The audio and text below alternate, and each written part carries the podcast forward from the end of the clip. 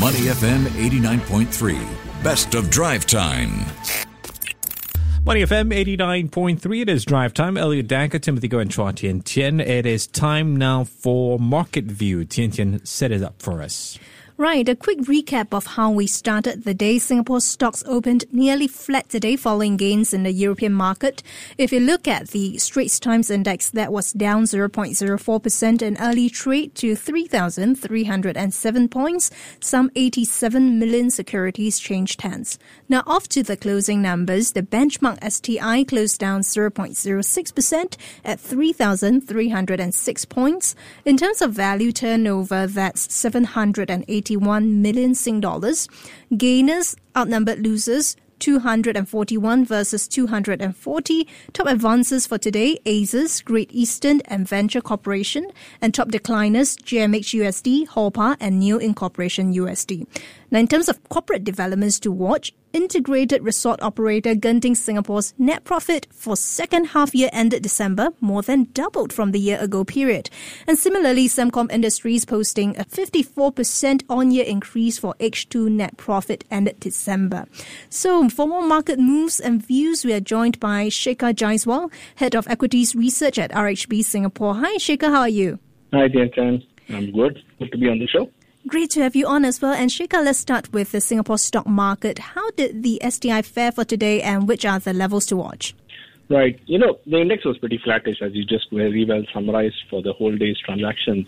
Uh, but, you know, this is not surprising. We started out pretty well at the year, and then it's been moving sideways and have tapered off. Mm-hmm. You know, I, mm-hmm. I currently think at these levels, investors are really concerned on what kind of earnings outlook we'll look at for 2023. And also the fact that, you know, we keep hearing about the possibility of interest rates keep going up, uh, potentially a recession. Now, all those things are definitely not the base case, but, you know, that concern is pretty much there. So for us, the view here is from these levels, we could see STI move up, but it'll be a very slow grind as we get to the end of the year. Our year-end STI target is at about 3440. So not a lot of upside, but still a positive gain for the full year basis. Hmm. Shekhar, if we take a look at the biggest movers for today, what stood out for you? Any surprises there? Well, for most of the index stocks, it is pretty much range bound, plus or minus two and a half percent. So nothing exciting or surprising mm-hmm. there. But if you look outside the index universe, you know, Sembcorp Marine uh, rose sharply today. I think yeah. it ended the day at about close to 10% gain. And this is after the fact that the YTD performance has been dismal.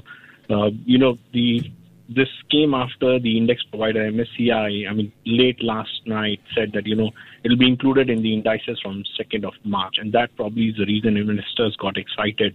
Those who had sold down on the stock or probably had built up some short positions had to buy back the stock. And that's where the sudden jump in the share price was probably visible at the end of the day.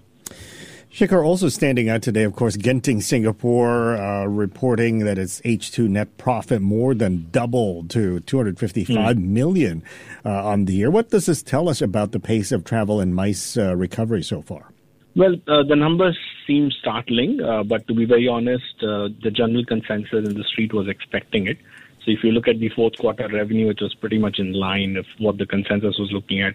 Even for that matter, the EBITDA was probably slightly ahead of what the street was looking at, but that's purely because of slight improvement in the margins that came from lower than expected cost.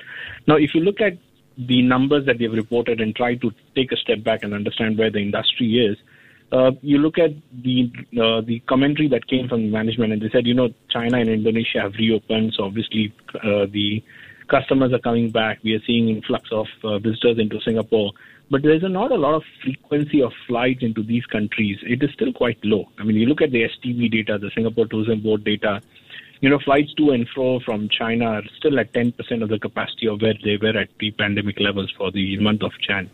And you know, it's quite likely, but these flights could actually come back to 70 to 80% of the pre-pandemic levels by end of this year. So definitely there is more upside on the travel demand and the MICE industry recovery. Hmm.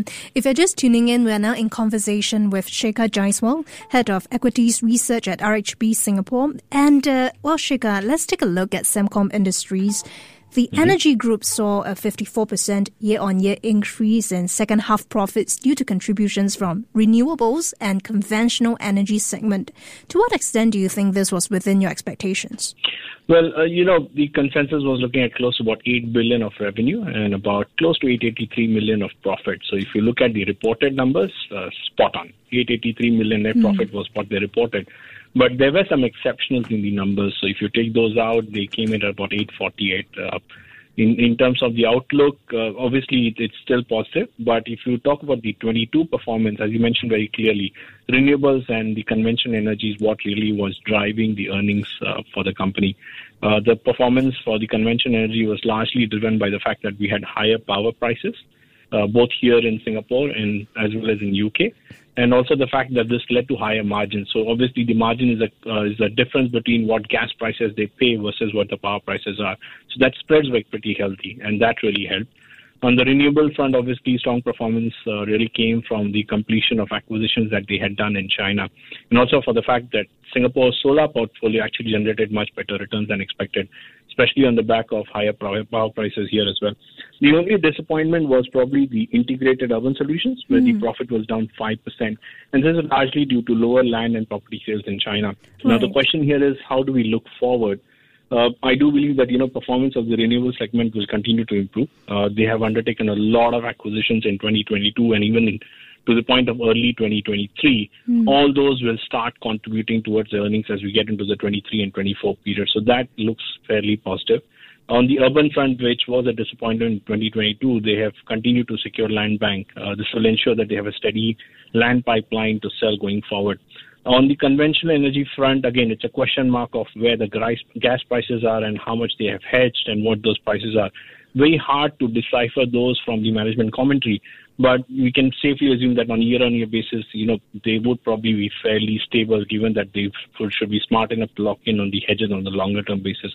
But for Sembcorp, I think the story really is about renewables, where they remain committed on growing their renewables portfolio to, to about 10 gigawatts by 2025. Right, and away from Sembcorp Industries, Shekhar, maybe let's uh, take a look at Singpost Q3 operating profit down 9.7% on year despite mm-hmm. rising revenue, partly due to that consolidation of Freight Management Holdings. What's the outlook for Singpost really with its increased footprint in Australia?